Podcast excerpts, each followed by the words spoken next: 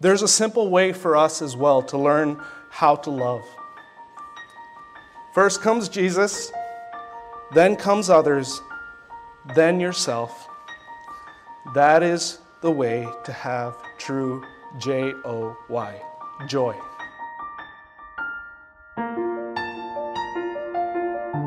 Today we're going to talk about God's counseling session. God's counseling session. Let's all turn to 2 Timothy chapter 1 and verse number 7. 2 Timothy chapter number 1 verse number 7. Let's try to read this all together and let's all stand up for this one as well. It's just one quick verse, but it's a powerful verse. It says, For God hath not given us the spirit of fear, but of power and of love and of a sound mind. You may be seated. Now, I remember when I was back in Quebec, so I used to live in the French part of Canada. And back in Quebec, I was between 10 and 12. I can't remember specifically. We used to live in this apartment building. Now, this apartment building, it was pretty well run down, and uh, you could smell sometimes cigarettes coming out of the, the smell of cigarettes coming out of the, the carpets. You know, you, sometimes it smelled weird and funny. And uh, even the front entrance of this apartment building was not very secure. You could almost trick it with a credit card. You can open the front door and you can walk right into the apartment building. Okay? It must have been built in the 50s or something. Now, one of the things that every person who lives in this apartment building is entitled to is a storage unit. The storage units, you have to go through the garage and then you'll find the storage units. These storage units, I'm telling you, the wood that this, these storage units were built out of were rotting. Okay? these, these units, anyone can break into them if they were strong enough. But somehow, these were our storage units. And I was so afraid to walk into these things because they were so run down and my neighbors were so weird. I would walk by sometimes and I think, I think I saw a body over there. and the worst part about this was that the lighting was so bad. It, you didn't, I think there was one light and it was like, the whole thing was built like a maze. So, as a kid who's 10, 11 years old, can you imagine when your parents tell you, hey, could you go get this thing in the storage unit? so, here's what I would do I would run through the garage, stop before I get to the storage units. I would open the door and then turn on the light and run as quickly as I can, get whatever I can get that my parents told me to get, and then run out as soon as possible because I was so afraid of what was in those storage units. Sometimes I thought, you know, what if there was a killer? You know, I was so afraid. Tonight, we're going to enter into God's counseling sessions and learn how to overcome our fears. Right? This, uh, this morning, if you looked at the bulletins, there was a piece of paper that talked about the emergency numbers that you can call on, the emergency numbers that you could look up in your Bible when you are in need of help. Now, the thing is, it's a, it's a wonderful resource to have that, especially when we're dealing with fear. And we're going to talk about fear, but we have to also understand the devil tries to put us in bondage and in fear. It's one of his greatest tools and assets that he's used against Christians. In 1 John 4:18 it says there is no fear in love but perfect love casteth out fear because fear hath torment he that feareth is not made perfect in love. See the world it also understands that fear has a gripping power on us. It, ha- it has an understanding at least that when people have fear, it can debilitate them. That's why there's counselors, there are psychologists, there are psychiatrists. They exist because people have fears. In fact, I looked it up in Psychology Today, the website, they had an article, and it was written up. It's the top 10 fears that hold people back in life. And according to the top 10 fears, here they are people fear change, people fear loneliness, people fear rejection, people fear failure, people fear uncertainty, people fear something bad will, is going to happen. People fear getting hurt. People fear being judged. People fear feeling inadequate. People fear the loss of freedom. These were the top 10. You see, what we find is that everyone, everyone, everyone has something they're afraid of. But God offers perhaps the best of all counsel. He offers the best counseling and his door is always open. And he gives us three parts to his counsel to overcome fear. So before we begin, we're going to open up in a word of prayer and then get right into it. Dear Heavenly Father, thank you, Lord, for today. Lord, we know that you are not the author of fear, but Lord, you want us to overcome it. You love us so much, and you want us to be able to have victories in our life. And perhaps, Lord, there is somebody who is going through fear.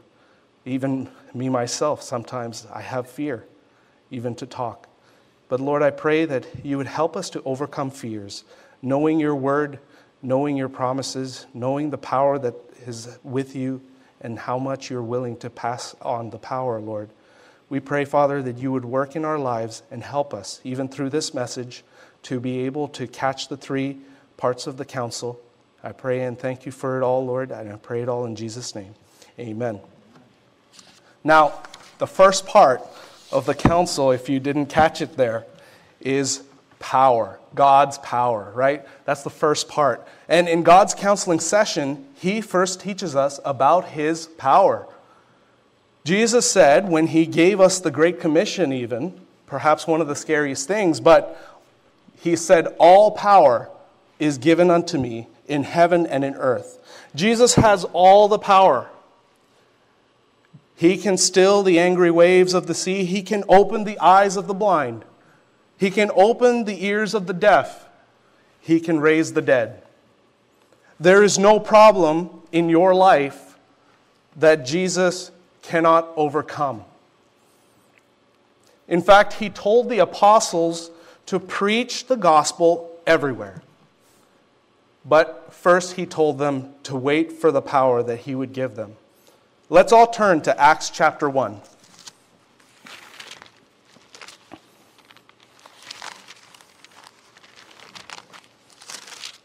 Acts chapter 1, verse number 8.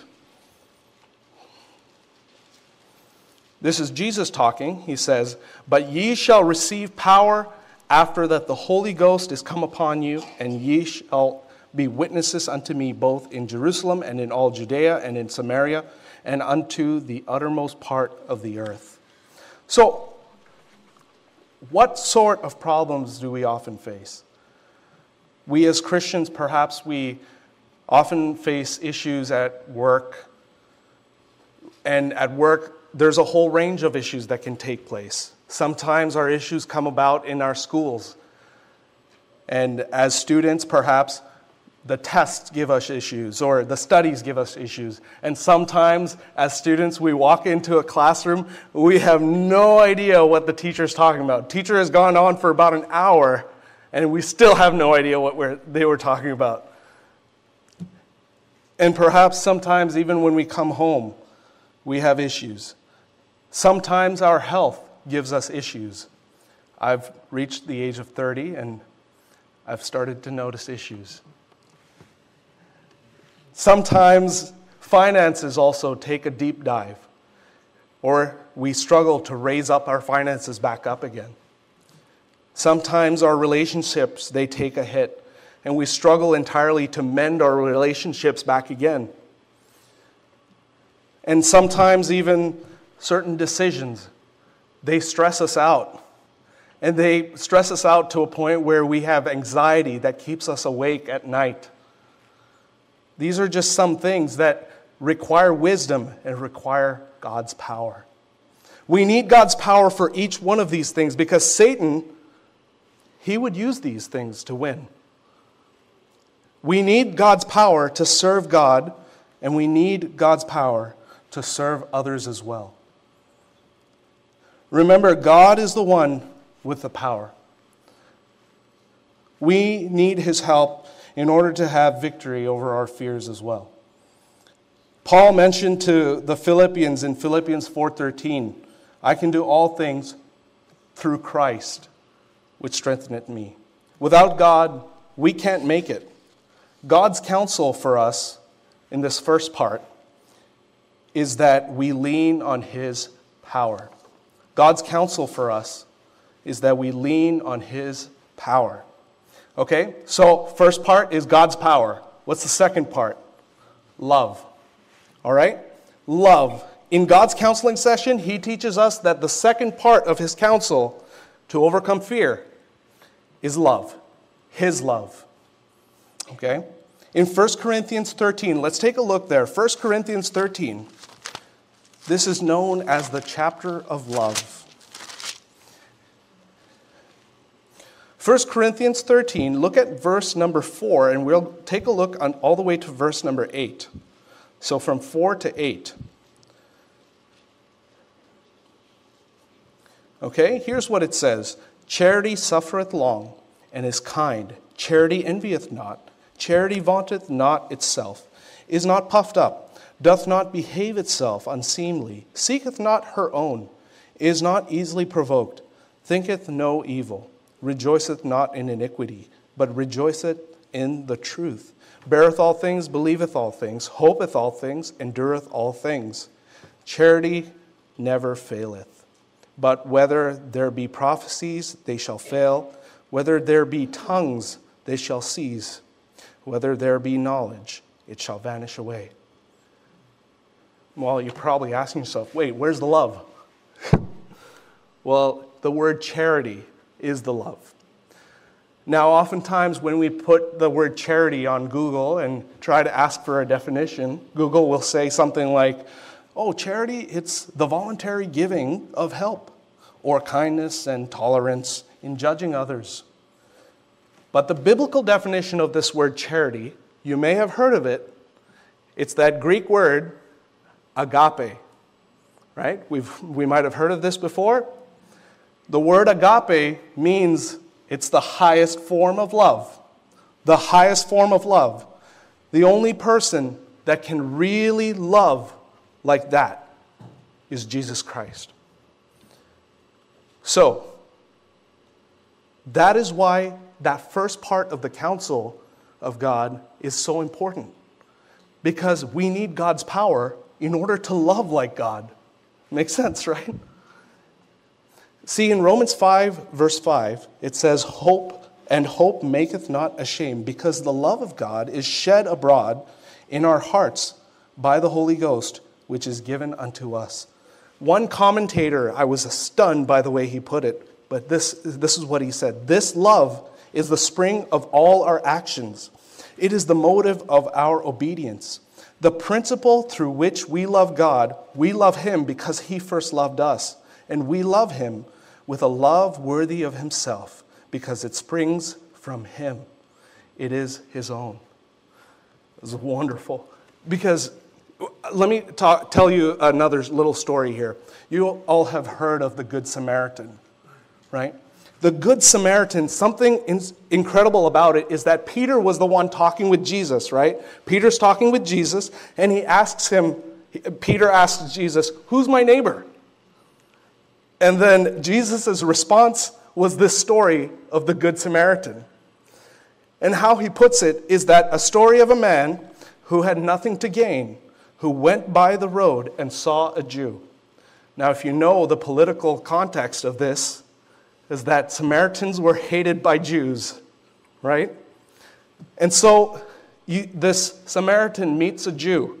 And of all the people who could have helped that Jewish man who was on the side of the road, it wasn't the holy man, which was the priest.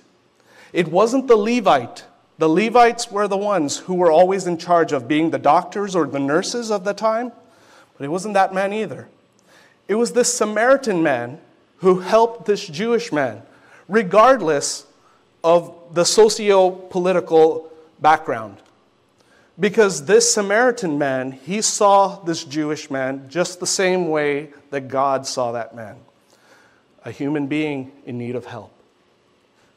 So that Samaritan man helps him out, and he doesn't even expect payment back because he leaves him in an inn. He tends to his wounds and leaves.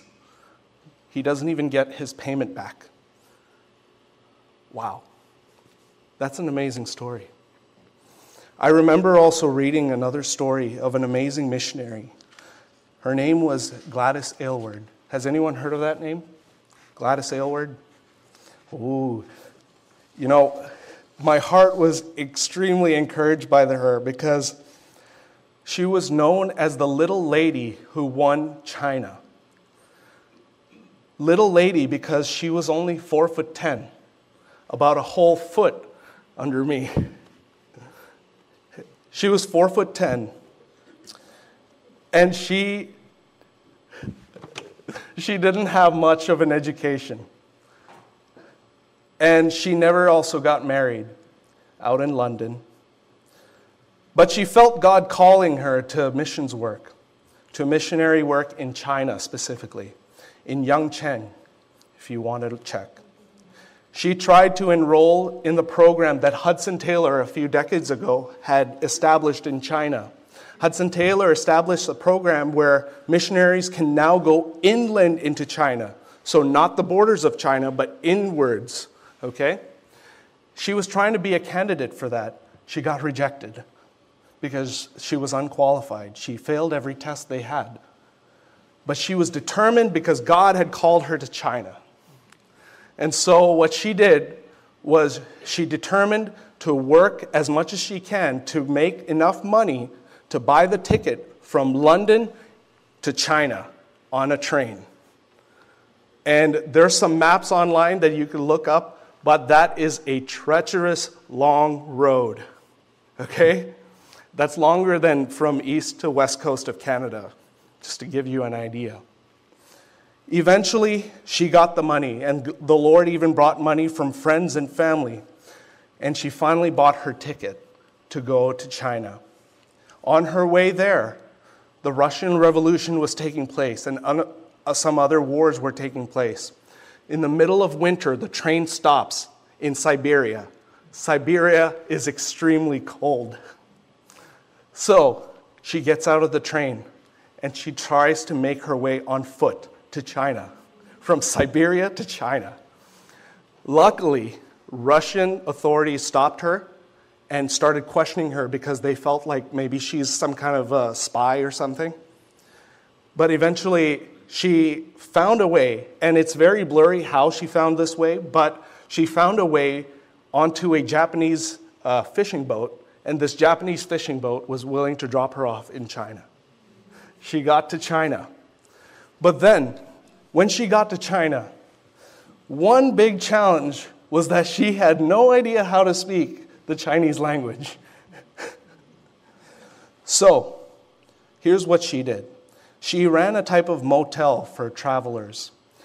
In this motel, she would try and speak to these people, and year after year, her Chinese would get better and better and better and better.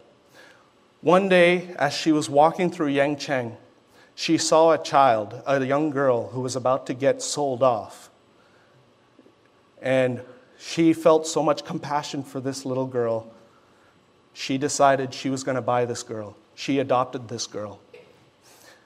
In, the, in fact, by the time between World War II and the time that, uh, that Gladys was in China, she had adopted 64 little children, all out of her own pocket. And she was helping them live in this motel that whole time. World War II came, and there were Japanese forces that were coming into China. And this is the biggest part about her life. She started fleeing. She was the only adult, 64 children behind her. they hiked towards the west of China for 31 days, nonstop.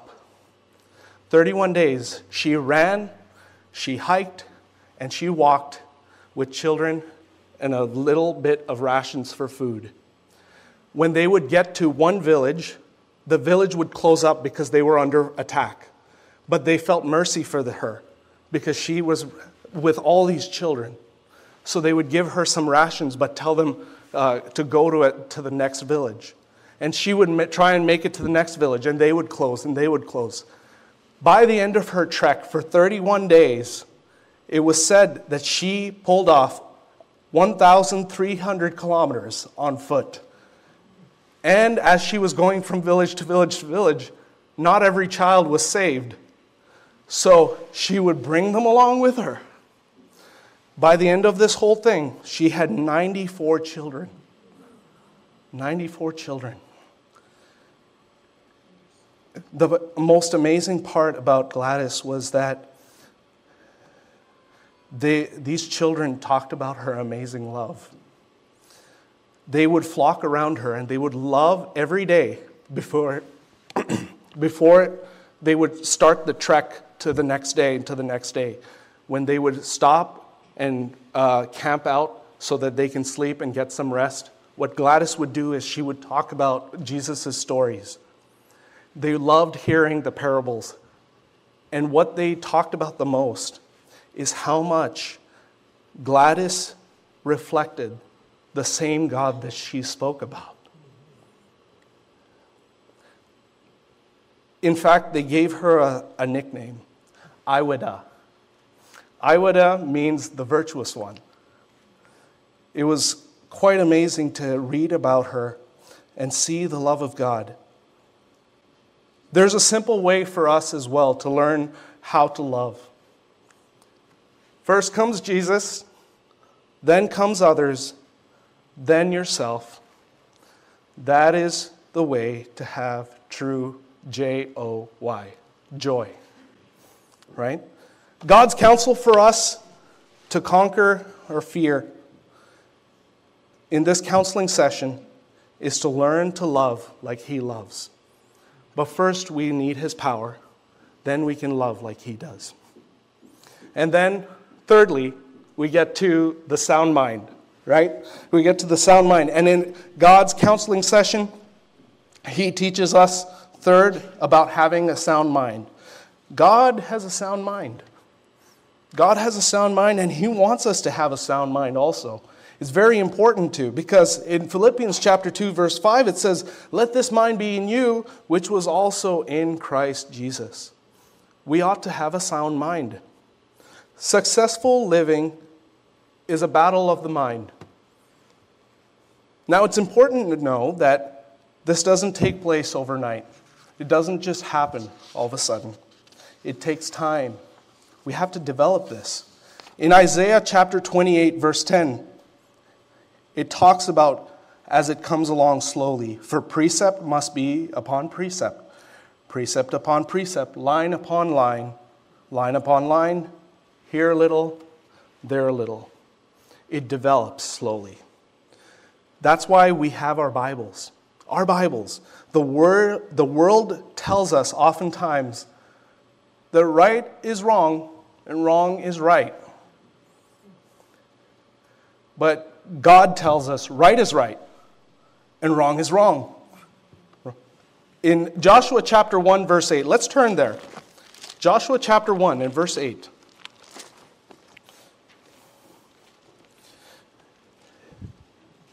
Joshua chapter 1, verse 8, it says, This book of the law shall not depart out of thy mouth, but thou shalt meditate therein day and night that thou mayest observe to do according to all that is written therein.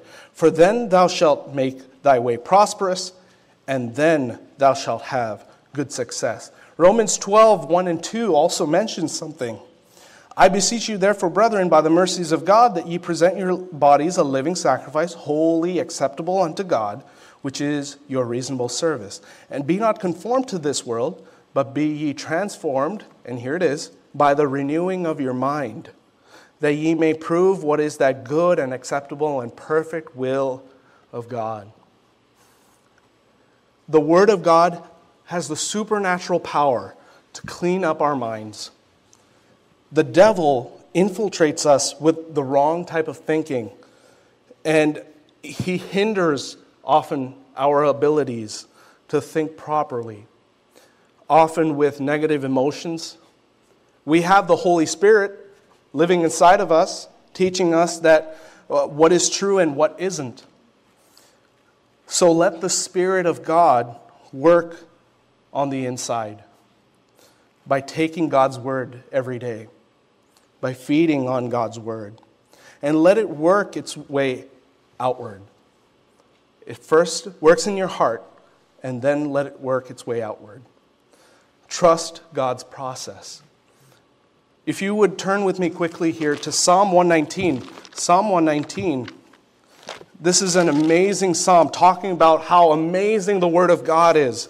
In Psalm 119, verse 130 and verse 133, it says here, The entrance of thy words giveth light, it giveth understanding unto the simple. And then verse 133, it says, Order my steps in thy word, and let not any iniquity have dominion over me. You see, God loves us. He wants us to have these victories over our fears. God's counsel for us in his counseling sessions is to learn to have a sound mind through the Bible. Through the Bible. So I'm going to conclude. Not everyone is going to love a godly Christian, okay? Uh, there's a story about a mosquito, and I wanted to share it with you guys. A young mosquito went out flying for the first time in its life, okay? The father asked, How does it feel? The mosquito replies, It was great. Everyone was clapping for me. the father replied, they weren't clapping for you, they wanted to kill you. The more they clapped, the more chances you are likely to die. Right? So in life, not all people who celebrate you wish you well. So we need to be careful because the enemy that will kill will not come with a sword, he's going to come with a smile. But don't fear. Don't fear. It's easy for us to feel depressed or discouraged about our circumstances in this world. And that's why God gives us a counseling session. We need His power to live a life of love and maintain a sound mind. Now, God's counseling session, there's a name for that. And we talked about it this morning in the morning service. It's called the prayer closet. That's what we learned about this morning. So make sure to visit Jesus in the prayer closet every day for your counseling session. Thank you for watching the message today. We invite you to join us again every Sunday and Wednesday for more inspiring messages from God's Word.